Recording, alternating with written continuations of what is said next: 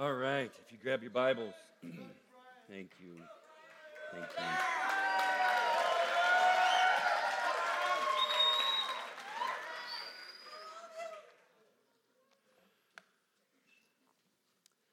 I got to do a little bragging because I do want to connect what she just said. Um, Megan, who just was speaking, that's my cousin. And um, man, she's gone through it over the last couple years. Um, they got two little boys. Um, I think one's about six, one's about three, four, somewhere in there. But her husband passed away about a year and a half ago. Super unexpected. And I remember when I got word, it was a, it was a Sunday. My mom called me after I preached, and, um, and it just hit me. I'm thankful that my, my son was driving. Um, because I just couldn't, I couldn't focus on anything. I just kept sitting there thinking of her. And it was during that time of COVID where you, everyone had masks still and you really couldn't see anybody. And my, my wife's mom has multiple myeloma, so we have to be kind of careful with who we're around. And so I couldn't see her, and it drove me nuts until for a couple weeks. I finally, a couple weeks, I finally got to go see her. It's just the two of us. And I remember uh, when I saw her, I walked in and uh, her, the boys were sleeping. And the first thing she said, well, first thing she did, she came downstairs. She goes, "Have you read this book?" And I'm like, "Really? like that's the thing that's on your mind?" And I'm not going to lie, it's one of the best books I've read, or at least, at least part that I read so far. And then the next question was, what do, what do you think heaven's like? And she's got tears coming down her face. And, and I said, uh, I think it's the great commandment loving God and people done perfectly. Every person you meet, it's as if you've been best friends with them their, your whole life. No sin, no temptation, no insecurities. Anybody here insecure besides myself? And even when you raise your hand, you're like, did I do it right? right? I said it's just being in the presence of God and loving people. And I remember hearing people say, now when you get to heaven, all you're going to do is notice. All you're going to do is notice Jesus. And I don't know that I believe that, not because I don't want to notice Jesus, but John in Revelation, he actually noticed the crowds. He noticed the people. And then she asked this question. She said, How could? How could there be joy? Like, how could Randy be happy if we're not with him? And I said, Because to God, a thousand years is as a day, and a day is as a thousand years, and it's a moment. I said, But he's in the presence of God. And but I said, How are you and Jesus doing? That's my go-to question when I talk to people. I don't say, Hey, are you reading the Bible? Because it becomes kind of legalistic. It's like, How are you and Jesus? Because I always want to move people back into relationship with Jesus. I said, How are you in Jesus? And this blew my mind. She says, Oh, that hasn't faltered. And I remember driving home. I, I stayed for a couple hours, and and it was just it was just so great to hear her talking about things, and she talk, taught me things while I was there, and but she just you just saw brokenness. And then when the boys got up from their nap, little Jedediah, that's the young one, pulled out his favorite book and walked it to her. And so she's, she's there and she's got some of her girlfriends there. She starts reading it. And then I saw the joy that I've always known Megan to have. And I got in the car and I went, oh my goodness. I knew, I already knew she was a lioness for the Lord. And I said, she is going to be ferocious.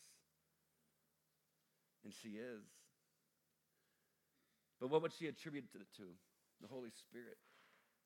The Holy Spirit, friends, that's the, that's the third person of the triune God that we really don't talk about. Why? Because he makes us nervous. He might, he might actually ask us to do things that we don't want to do. Guys, I got to be honest. If the only time that you obey God is when it's something that you agree with, then you're probably disobeying Him more than obeying. Because I'm just convinced that Jesus is intimidated by no one, and He's afraid of nothing. And He will send us into places where He wants us to go, even if we're afraid. But then He'll say, Don't be afraid, because I'm with you. I remember there's this one time I was having lunch with a buddy of mine. At a Rubio's, and we're just chatting about Jesus and life, and he's my best friend, and I just love, I mean, he's the guy that got me to focus just Jesus. It's all about Jesus. And so I remember when I was talking to him, as we're chatting, this young lady goes by, and, and this thought popped in my head, just out of the blue. It's like, go tell her she's loved. And I'm like, no. Like, I'm not going to do that. I'm married. I'm happily married. This is some cheesy Christian pickup line. Like, find some dude that doesn't have a lady and have him do it. But, like, in my mind, I'm having this argument. I don't know if it's God or me. And so I'm just like, no. And so I'm trying to focus in, but it kept coming up over and over. Go tell her she's loved. Go tell her she's loved. And the whole time, I don't even know what he was talking about after that because I'm just having this argument. No, no. Go send somebody else. You tell her. You tell her. You can put it in her head. She'll know. And so we finish up, and I go fill up my drink, and he's in front of me as we leave, and he gets through the door, and I get to the doorway, and I just stop. And I couldn't go. It's not because the door is all of a sudden shut for him. I can't get out like I'm in prison. It wasn't that. I just knew because it just kept going. So my buddy turns around and he goes, You have to go do something for Jesus right now, don't you? And I said, Yeah, you should come with me. He goes, Nope, see you later. And he walks away. I said, This isn't biblical. He said, I'm at two by two. He goes, I know, see you later. And he goes to his car. He said, We're no longer friends today. I thought that would turn him around. He just kept going, turn around, waving, laughing. As he got in the car, he drives, he's like, and so I turn around and I count, I say, on the count of three, I'll do it.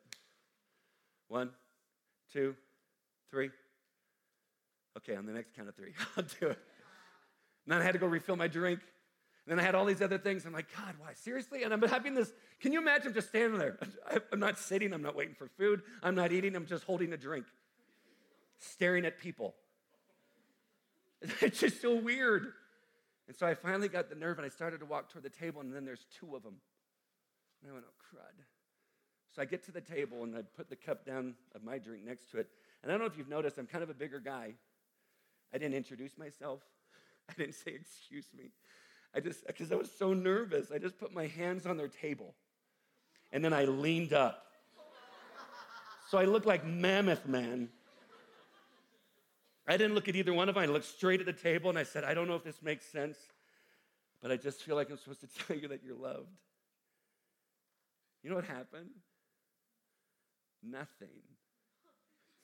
Nothing.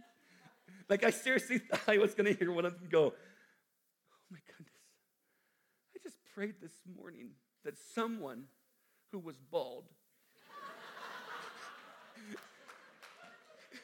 and who sweated a lot would come up.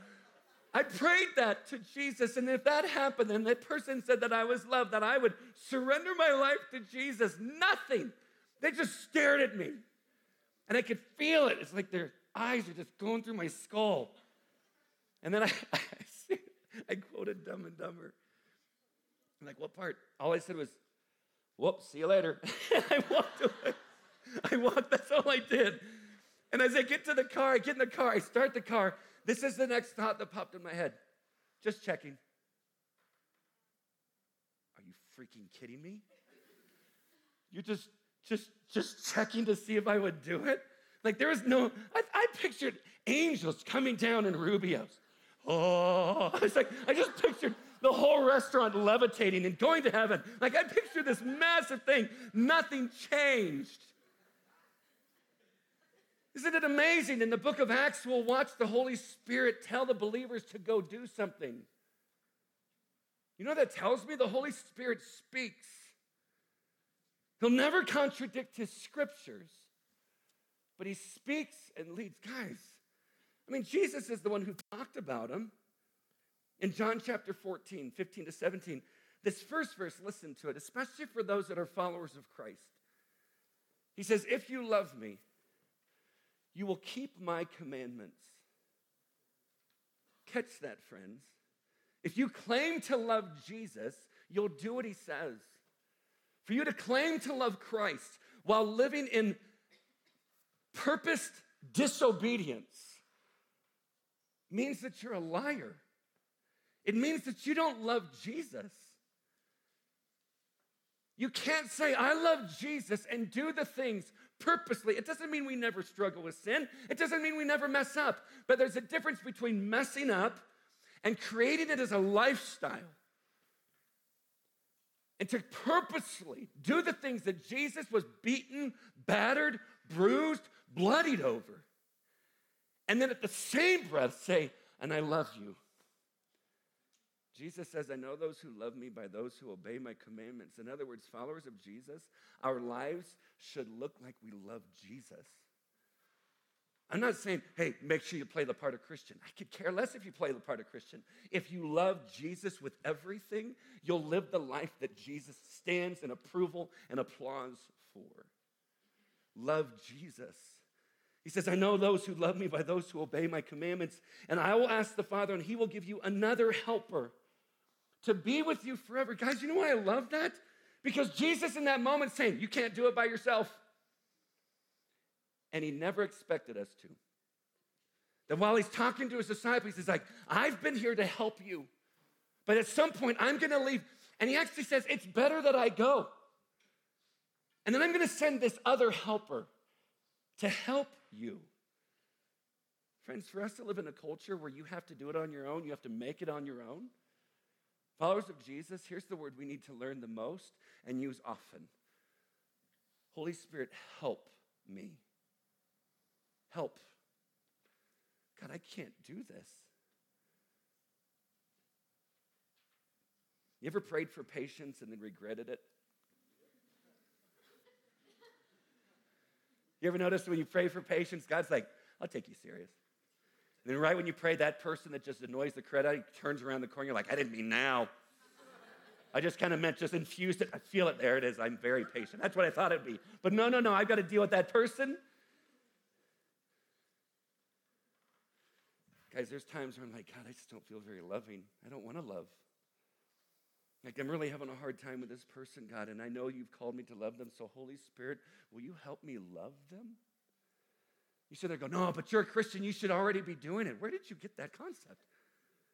It's all coming from Him. I can't do anything without Him. And when I don't ask the Holy Spirit for help, for help, guess what I'm doing? If His name is the helper, He wants to help. And so all I say, Holy Spirit, you love them. Help me love them. Or love through me, something.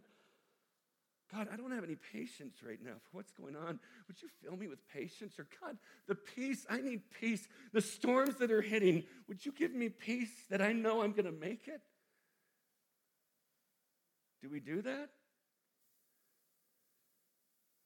Guys, how many of you have ever heard people say, guys, you need to live for Christ?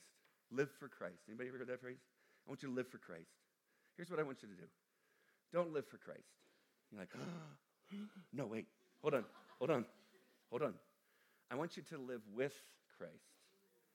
And I want you to live by Christ. And when you live with Christ and by Christ, you will live for Christ. Do you see the difference? Now it's all about Him. You live with Him, you live by Him, and you will therefore live for Him, but never by yourself. He says, I'm going to send you another helper even the Spirit of truth, whom the world cannot receive, because it neither sees him nor knows him. You know him, for he dwells with you. Now, watch this, and will be in you. That blows my mind.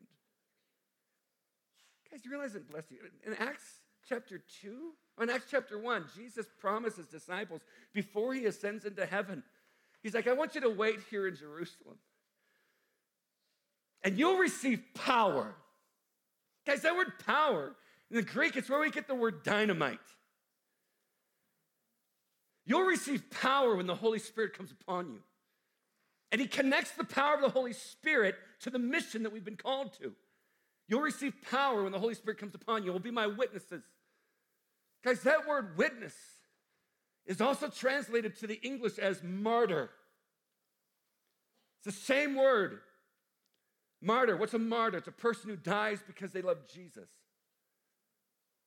Isn't it amazing that in the very beginning, Jesus said, uses the word, you'll receive power and you become my witnesses, my martyr.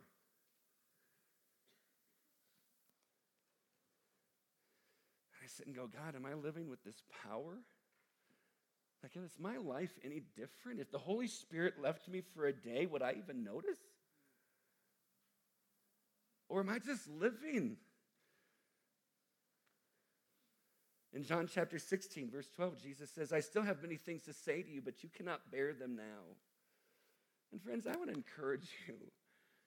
For those that are just starting out in the faith, like for those of you who seriously, you just came to Christ last night, you realize that Jesus isn't expecting you to run the marathon yet. For those of you that's just like, I just started in the Word, Jesus isn't going to start explaining the deepest things of the Scriptures yet. He goes at a pace to keep you going. I like when he tells the disciples, I still have many things to say to you, but you cannot bear them now. And he goes on, when the Spirit of truth comes, he will guide you into all the truth. For he will not speak on his own authority, but whatever he hears, he will speak, and he will declare to you the things that are to come. So, why do we need a helper? If he's the helper, he's the Spirit of truth, and he's going to he's going to convey truth to us, but why do we need this helper? I came across this article in, on January 30, 31st, 2021, in the southwestern region of India, there's a pastor named Pastor Ashok. One Sunday morning in their worship gathering, there's Pastor Ashok and about 150 other believers. They're gathered together in their worship center, in their worship building. All of a sudden, this large group of Hindu nationalists barge into their worship gathering and they start shouting about their Hindu gods. Then they lock the doors from the inside of the building. And then they walk up to Pastor Ashok and start beating him in front of his congregation. And then they start going after the believers and start to beat them. Pastor Ashok's daughter was watching. She's 13 at the time. So she goes running up puts herself between them and her dad on her knees and begs them to stop.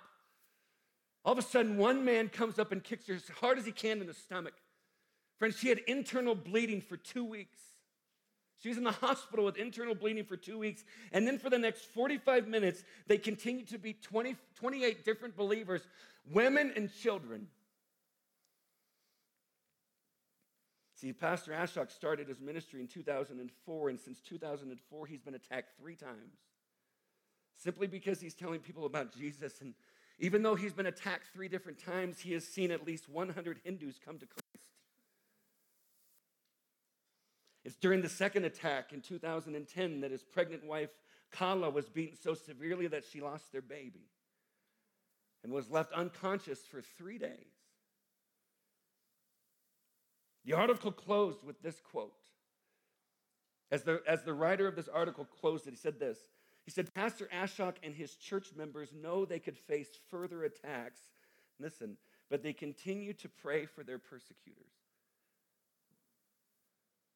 Does that make any sense? Pull out of Jesus for just a second. Pull out. Is that what you would do? Is that what I would do naturally? Now we come back into Jesus, and Jesus says, I want you to love your enemies, and I want you to what? Pray for your persecutors. It's like, I don't know if I could ever do that. And God knows it, and that's why He gave us the helper. Right? Goes on to say, many of the believers said they forgive their attackers and want them to know Jesus. But why do we need a helper? I haven't experienced that. The Apostle Paul wrote this second letter to a young pastor named Timothy. In chapter 3, verse 12, he says, Indeed, all who desire to live a godly life in Christ will be persecuted. You notice that verse doesn't make it on, on like on some doily or on some painting. Hey, if you want to follow Christ, you're going to be persecuted. You don't hear a lot of people from up front going, Hey, who wants to follow Christ and be persecuted? If you don't know Christ, you could just be smacked around because you love him. Who wants it? You ever wonder why I keep asking the question, is Jesus worth it? Because it doesn't always mean that everyone's going to like us. And it doesn't mean that everyone's going to respect us. In fact, in fact friends, I, I see things becoming more hostile. And yet I still think Jesus is worth it. So what do we do? It's simple. Not easy, not always easy, but it's simple. We keep following Jesus. That's all we do. Like, oh, that's stupid. Give me four steps. I don't have four steps. The greatest commandment is what? To love the Lord your God with all your heart, soul, mind, and strength. Start there. Give me four steps. I can't give you four steps.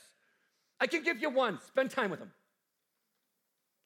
Spend time with him. Listen to him. Do what he says. Watch him reveal. Listen to him reveal. Watch him use you in great ways. Watch him use you in humble ways. Watch him use you where no one ever notices anything that you do. And all that you get is what? The applause of heaven. And sometimes you don't even get to hear it. You don't even know if you have the favor of God. But at some point, Jesus is worth it. You've got to hold on to that.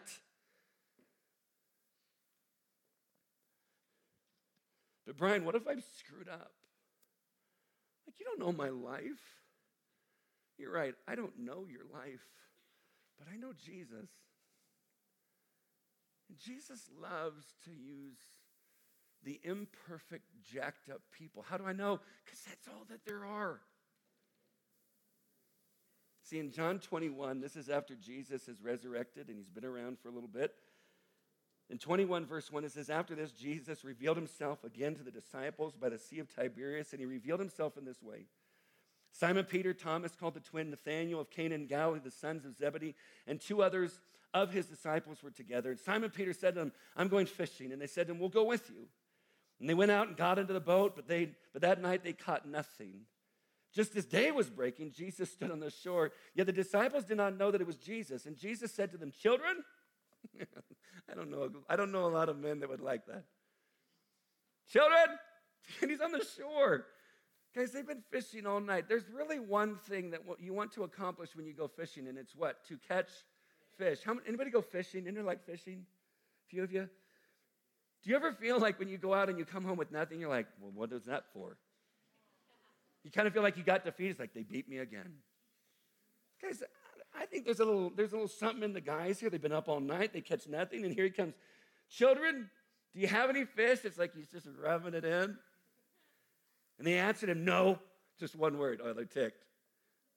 And he said to them, Just cast your net on the right side of the boat, and you'll find some. Sure. It's like, it's like all of a sudden the boat goes out there and the fish are under going, Come here, come here. They always throw it, they always throw it over there. So then Grandpa's like, get over here, Grandpa, shut up. And all the fish are coming this direction. And Jesus just comes out, just throw on the other side. Just throw it on the right side of the boat. You'll find some. So they cast it. And now they were not able to hand or to haul it in because of the quantity of fish. That disciple whom Jesus loved, therefore said to Peter, that disciple whom Jesus loved. Anybody who that is? That's John, who wrote the book of John. And I used to think, what a jerk. What an arrogant little bragging jerk. I'm his favorite. I'm his favorite. The disciple whom Jesus loved, that's me. Until it hit me. Guys, by a show of hands, how many believe that how many believe that God loves you? Without a shadow of a doubt, you know God loves you. Way up, like charismatic, not Baptist, charismatic. Okay? Put it down. How many believe without a shadow of doubt that God likes you?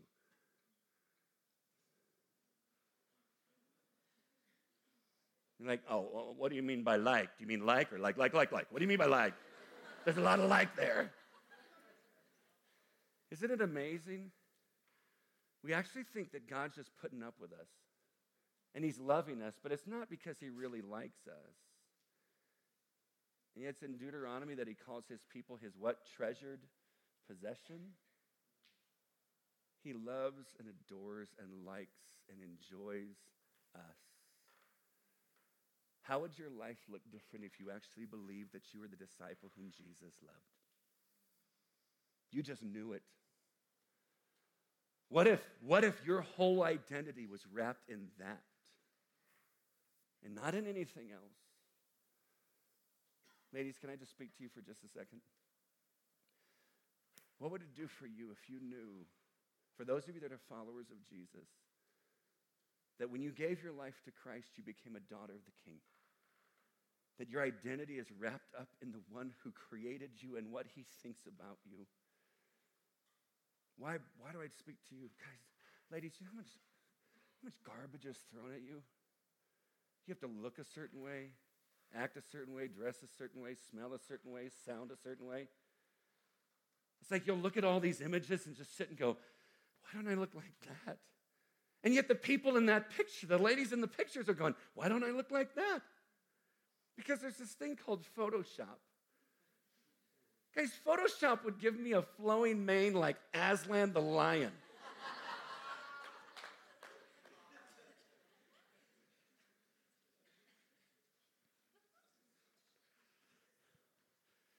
Ladies, how would it be? Maybe for some, that when you looked in the mirror, you didn't see mistake. But what if you saw the one who was created in the very image of God, the one that God knit together in your mama's womb, who gave you purpose and value and meaning? It'd be a woman after God's heart, knowing that you're beautiful because of the one who created you, but knowing that you are valiant warrior for the king. What would it look like if you found your identity in Him and you, were, and you knew that you were a disciple whom Jesus loved? And, gentlemen, what would it look for you? How would it look for you? If you actually believed that you were the beloved of God, trying to figure, okay, well, but all guys were supposed to be able to build a house and fix a car. Guys, I can't, I can't build a house and fix a car. I know how to fill it up. And it costs me like 22 grand now every time I want to fill it up. So it's like 22 grand to fill up my car. And when it's broken, I take it to a guy and he's like, What's wrong? I'm like, I don't know. Plug it in. Plug that thing in, it'll tell you. I'm going to go get an Egg McMuffin. I'll see you later. And I walk off. And as I walk off, I go, God, thank you that I'm a man. My, my identity, guys, I'll be honest. Can I be honest? My identity used to, like I told you, my identity used to be wrapped up in how many people double tapped a picture that I posted because I was doing ministry? Ministry became a drug for me. Ministry became more important to Je- more important to me than Jesus. I found I was validated because I would leave work when I was busy and come home and have dinner and get back to work because if I was busy, then it was necessary. You know, it's great when you know that you're just loved by Jesus and you're His. There's times now I'll finish work and go, I've got more time, but I'm done. I'm to go take a nap. I'm to take a breath. I'm to go live. I don't have to go build a house. I don't have to fix a car. I'm going to love my wife and love my boys, and I want to be a man after God's heart. I want to be a man of honor and valor, and I want to live this life of integrity because I believe that those are godly values that we men are supposed to be living with, but it's all based on what Jesus says about us and what he thinks about us. Friends, may we stop looking for validation from people whose values have nothing to do with Jesus and start listening to what Jesus says about us. So, how would it look? How would you feel if all of a sudden you knew that you were the beloved of God? So, verse 7 again. Sorry, that was a tangent. Then, then the disciple whom Jesus loved therefore said to Peter, It's, it's the Lord. When Simon Peter heard that it was the Lord, he put on his outer garments, for he was stripped for work. That is the most awkward fishing trip ever. They're stripped for work. I don't think it means that they're butt naked, but they're just kind of in their chonies or whatever that means. I don't know. But they're stripped for work. But he puts on his outer garment, throws himself into the sea, and starts to swim. Guys, I've watched, I've watched the Olympics and I've watched the swimmers and I've watched them come out with their big parka coats and their big Princess Leia earphones. I've watched the whole thing. I've never seen any of them jump in with all of it on. They always get all stripped for work and they take the coats off. But here comes Peter going, It's the Lord, get dressed. And he just jumps in and starts swimming. Why not stay in the boat? What? The other disciples came in the boat. You imagine? I got to get to him. The disciples like, hey, we'll see you there. Okay. they just row past him. Guys, why would he jump in the boat? Or why would he jump out of the boat and swim? He could have gotten there quicker. Verse 9 When they got out in the land, they saw a charcoal fire in place with fish laid out on, on it and bread. And Jesus said to them, wait, stop. Verse 9 bread. Jesus made them bread. How good do you think that bread was? You ever had homemade bread with just butter? and you just sat there, and as you took the next bite, you're like, this is manna from the Lord. This is heaven. Guys, I'm convinced in heaven, bread will, will give us abs. right? I'm, I'm so excited. We're just gonna show up and just have bread and then veggies. It's like, I don't need that because you're not gonna die. Who cares? I'm gonna, have, I'm gonna have so much bread, I'm gonna have abs on my neck. It's gonna be awesome.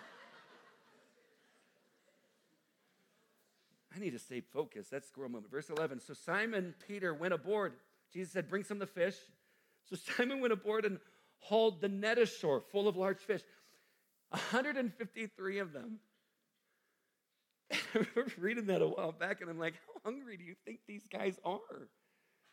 So, so far, he's jumped out of the boat, fully clothed, to go swimming 100 yards to get to Jesus. Then all of a sudden, Jesus says, Hey, can you grab some fish? I got it. And he pulls 153 towards Jesus. Why? This is my guess. Because remember, not too long before this, Peter said, I don't know the man. Three times? And what if in that moment he's sitting there going, I need him to know I love him. And so I'm going to go above and beyond. And do you ever find yourself doing that just like he does? I've got to go. I've got to do this. I've got to do this so that he knows that I'm, I love him. And, and, I, and I know, then I know that he'll love me.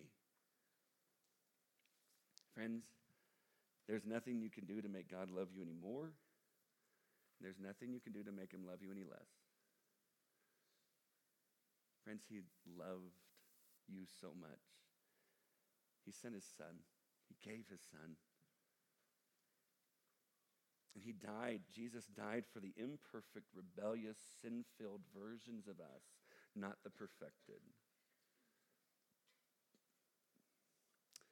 So he drags all the fish on. Verse 12 Jesus said to him, Come and have breakfast. Now, none of the disciples dared ask him, Who are you? And they knew it was the Lord. And Jesus came and took the bread and gave it to them, and so with the fish. And this was now the third time that Jesus had revealed himself to the disciples. Down to verse 15. When they had finished break, breakfast, Jesus said to, to Simon, to Simon Peter, Simon, son of John, do you love me more than these? And when he used the word love there, it's the word agape. Guys, the word agape, love, agape love has nothing to do with emotion. I know we have this Disney mentality of what love is. You know what love is? If I was to ask you, what is love? And baby, baby, don't hurt me. And you start dancing like that. That's not what I'm asking. If I say, it's like, hey, what is love? It's like, oh, you know. You know what it is. We just fall into it. And then when it doesn't work out, it's because we fell out of it. So it's just this feeling you have. It's this feeling towards someone else. You know what it is when it comes. Here's what I think agape love is it's making the choice, void of emotion, to make sure that someone else is taken care of well, to place them first, and to care for them no matter what, just like Jesus did for us. And so when he says, Simon, son of John, do you agape me? Simon responds to me, says, Yes, Lord, you know that I phileo you. Didn't say agape. Phileo is like brotherly love. Are we close? Are we tight? And Peter says that. He said No one Feed my lambs. He said to him a second time, Simon, son of John, do you love, do you agape me? And he said to him, Yes, Lord, you know that I phileo you. He said to him, Tend my sheep. And he said to him the third time, Simon, son of John, do you phileo me? See, the third time Jesus uses his word. And Peter was grieved because he said to him the third time, Do you love me? And he said to him, Lord, you know everything. You know that I love you. And maybe for some of you, you feel guilty. It's like, I don't know if I agape him. Maybe Jesus will say, Well, do you, are we at least tight? Are we bros? Are we sis- uh, brothers and sisters? Are we? Let's start with where you are and let's move you to where you'll be. But realize this when Jesus calls us into relationship with himself, there's no test drive. It's not, well, we'll see how it works out. He actually says you need to count the cost, and when you've counted the cost, it's either you're all in or you're not. But he'll meet you where you are. But he refuses to leave you there because he loves you enough to move you along to where he wants you to be. Why did he ask him three times? Well, because each time I think it reminded Peter of what it is that he'd done. Verse, uh, verse 18 Truly, truly, I say to you, when you were young, you used to dress yourself and walk wherever you wanted, but when you are old, you will be stretched out your hands, and another will dress you and carry you where you do not want to go. This he said to show by, now catch it, by what kind of death he was to glorify God. Because this is one of those weird verses, right? It's like if we're going to glorify God, it always turns out great, it always turns out perfect. Like everything's going to be great when God's going to receive glory because it always turns out as a happy ending. And here comes Jesus, like this was told to him. Why? Because he was being told the kind of death by which he would bring glory to God. Remember that 12 year old funeral I had to do? And you see some students come to Jesus because of it, and God received glory. And I can guarantee that your youth pastors can say they've had to go through some difficult things and walk through difficult things with families. And in the moment, you don't know what God's doing. You're kind of frustrated and ticked. And then all of a sudden, as time goes on, you go, oh, oh, that was better than I ever thought. There's this family that I've known, they've got, they got two boys. First one was born healthy, second one uh, had a huge, major heart, um, heart problem, and they didn't know it until he was born. And so they had to rush him to the hospital. And they did this procedure, and, had, and then they had to airlift him to another hospital. And, and thankfully, there's this amazing um, pediatric heart surgeon, number one in the nation, at that hospital. But at three days old, I remember going to visit this little, this little boy in the family, and I walk in and I can see his heart. Like his chest has been open and I can see it beating because they've just got it taped out. They have it taped over in case they have to go back in for something. And I've known this family for 20 something years. And he comes through well, and they bring him home, and all of a sudden they notice his head starting to get bigger and bigger. And so they take him, and fluid's not leaving his brain. There's, it's not leaving, and so they have to do surgery to release that brain surgery. So Guys, by the time he's a couple months old, he's already had an open heart surgery and two or three brain surgeries. And I'm just sitting there going, God, I don't get this. And if you meet him now, he's just this unstoppable, unstoppable little lion. I remember I, I've walked over to his house once and I'm sitting on the couch. He's like, Brian, Brian, watch this. And he just jumps backwards off the couch. And I'm like, no, no, no, you're going to break yourself. I was like, I was freaking out. And he's just so going crazy. And, and so then they get pregnant and everything's going great, and they're about a month away, and I'm speaking at a camp up in Canada, and but it hadn't started yet. It was the day before the kids got there, and and all of a sudden I just get the I get the text from the dad, and it said we lost him. I remember I just looked at my phone, and I looked at God. I just looked up, and I'm like, "Are you kidding me? Don't you think they've gone through enough?" God, how are they going to get closer to you? How are they going to stay with you when this is all they're getting? You ever prayed like that to God? No, I never would. But you would think it, so you're just a, you might be polite when you pray praying, but you're a liar. I like the Psalms that say, How long, O Lord, will you forget me forever? I like when I see Asaph just kind of get so frustrated. And I just look at God going, God, I don't get this. And I call Jonathan and I'm like, Jonathan, I'm so sorry. And I can't get there. I can't leave. He goes, Oh, no, no, I totally understand. Just pray for us. He said, and the funeral's going to be on Thursday. I said, I'm still going to be here. He goes, we're going to live stream it. And so I remember, like, I don't even know if I was supposed to be somewhere. I just grabbed my phone and kids are passing by. I'm like, whatever. And I'm just watching. I just like, God, I want to be there. But do you know what I saw happen? They joined a small group. I was asked to lead it. Their whole family jumped in. And we walked through the pain of it. And they're part of our church. And they love Jesus. And I didn't know what was going to happen, and God received glory. Somehow God knows what He's doing, friends. And so when you see verses like this, it's like, I don't see how this could be. Just remember that God knows what he's doing. And then after saying this, ended? After saying this, he said to him, Follow me. Wait, this is what I'm going to get? Follow me. Follow me.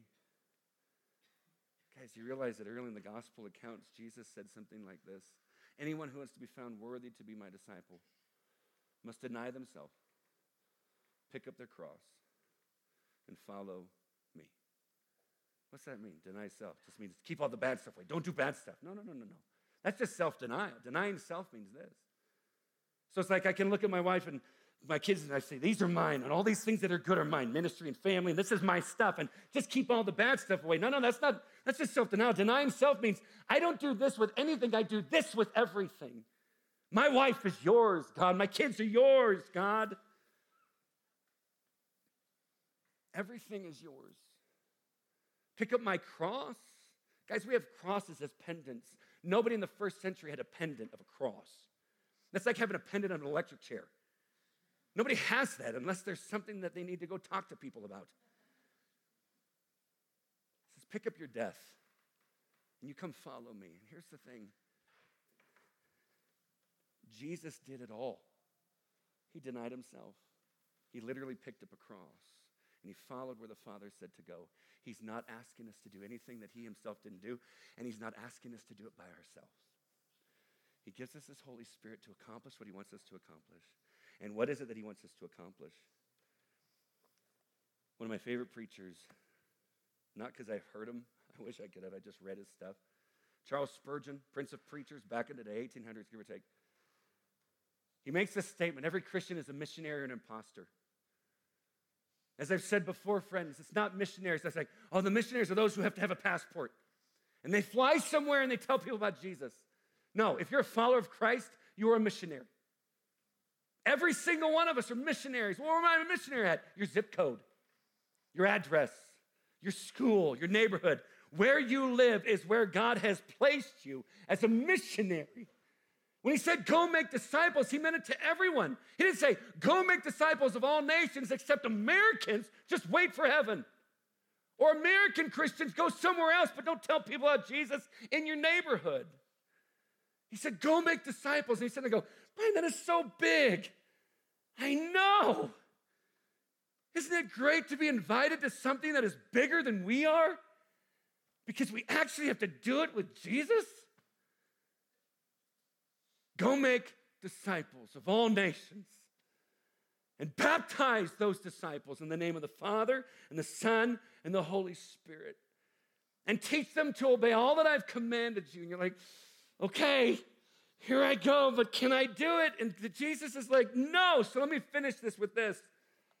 Oh, and by the way, I'll be with you to the very end of the age. Why is that so impressive? Because the Jesus who breathed out the sun, the Jesus who placed all the hundreds of billions of stars in our Milky Way galaxy, the Jesus who measures the universe with the span of his hand, the same Jesus who said, Let there be light, and it exploded out of his mouth at 186,000 miles per second. That same Jesus who has no limitations, all power, all knowing, that Jesus says, I will be with you until the very end of the age. Church, we are unstoppable unless we stop. Brian, do you realize we're high schoolers? Yes. And Jesus loves to use the teenager. David jacks up, David jacks up the giant about age 15. And wouldn't it be, an, wouldn't it be a 15 year old? Every high schooler is like, I could take him. This nine foot giant. I mean, nine feet, massive man just screaming at him like, I got him. What are you gonna give me a sling? Give me my sling. Bam. Because it's like, and when God decided to invade the world as a, as, as a baby, as a person, he picked the womb of a teenage girl. Friends, if anyone ever looks at you and says that you're too young to do great things for Jesus, it's because they're too old. At some point, they forgot. God uses anyone and anything to accomplish his mission. But, friends, he's invited us. But we're not even that impressive. Can I do one last story? One more. When my boys were little, I'm out washing the cars. I hear the door open from the kitchen going into the garage, and I hear my wife say, Go help your dad wash the cars. And I was sitting there going, Dang it. Because I was almost done, and I knew that their help was not help. And so they come running out, and Tyler's about four and a half or so, and Dylan's like two ish, two and a half. So Tyler comes running for the hose. I'm not using the hose, all just I'm just drying. And he comes running the hose. I'm like, Ty, I'm already done. I know. No joke. He goes walking out to the street or the curb, and he just starts watering the street. That's why we have a drought. My son. I'm like, Tyler, what are you doing? I'm helping dad. Okay, whatever. And here comes Dylan. he comes over. There's the soap bucket. He sees it and he goes over to the grass and he pulls out a blade of grass and he walks over the soap and he dips it in and he walks over to the car I'm drying and he starts to paint the, bu- the bumper. and they go, Dylan, what are you doing? Dad. I think you said help dad. Okay. Really? I'm going to help dad. Okay. And so he finishes. I'm like, that's a great. I'm not done. I'm not done. He's the attitude. So he goes back and he dips it in again and comes back and starts painting the bumper. So I got a kid paint my bumper with a blade of grass and soap, and I got the other one. So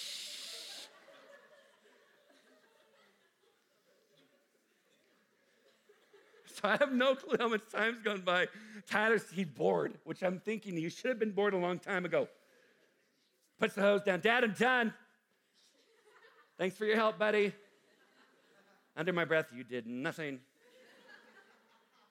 I look at Dylan, I said, You done? He said, All, all done. All done.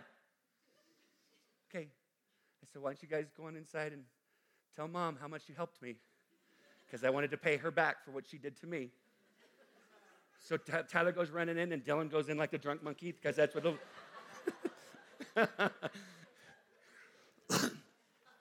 I finished cleaning up and putting stuff away. And as I put stuff away, this thought pops in my head. That's what it's like when you help me. And I'm like, no, I'm necessary. Nope. Friends, he's invited us to the mission. We don't take any of the credit, we don't take any of the blame. We just faithfully follow Jesus. He gets all glory, He gets everything. But, friends, it's time. The church has been in a slumber. We've been put to sleep by the enemy, and he's just rocking us to sleep. And we think it's okay because we're moral and we're nice. All the while, there's a broken world who desperately needs Jesus, and we have him. We need to go make disciples. What an honor. What a joy and a privilege that God has called us to the impossible. Friends, you can do this. We can do this. We can change things because of Jesus. Church, it's time. Young people, would you be the example to us of what it looks like to get back to what it's supposed to look like?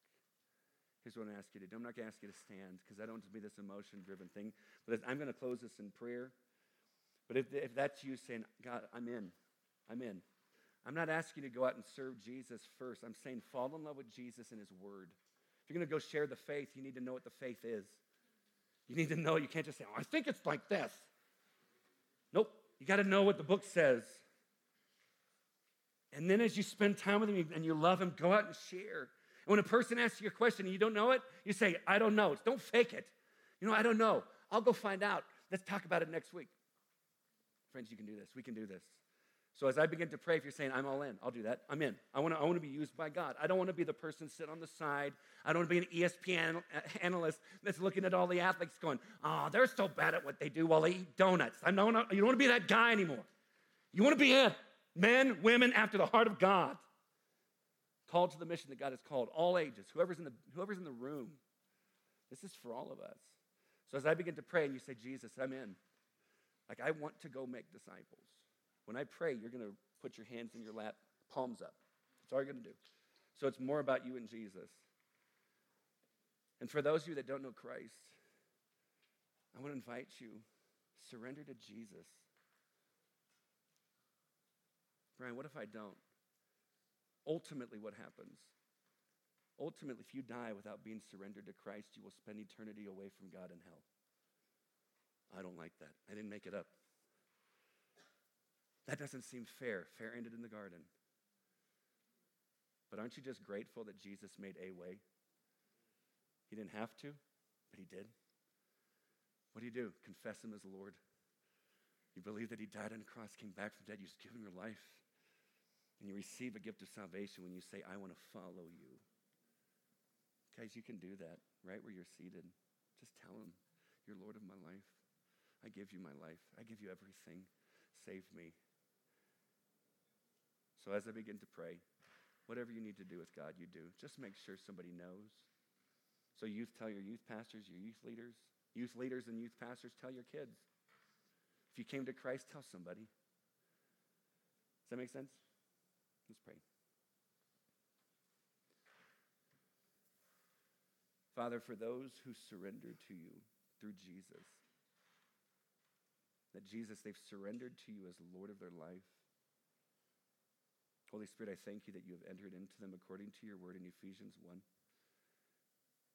that you are the guarantee of their salvation.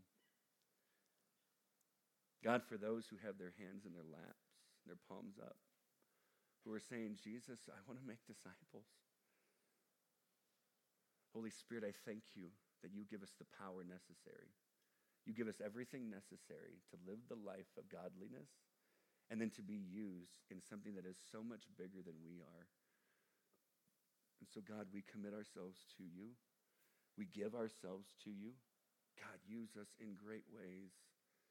Father, I pray that you take these students back to their schools and God, for those who go to public schools, I pray that they would have such an impact on their public school that everyone there would come to Christ, that it would become a Christian school that the state pays for. God, I pray that it would be just impressive. And God, I pray to be unexplainable. I pray that they go back home, that parents and siblings would come to Christ. God, I pray that this revival would break out that so is needed. God, please do a greater work. And we give ourselves to you. And may you receive all the praise, all the glory, and all the honor, for you alone are worthy. And we pray this in Jesus' name, and all of Christ's followers say, Amen. Love you more than you know.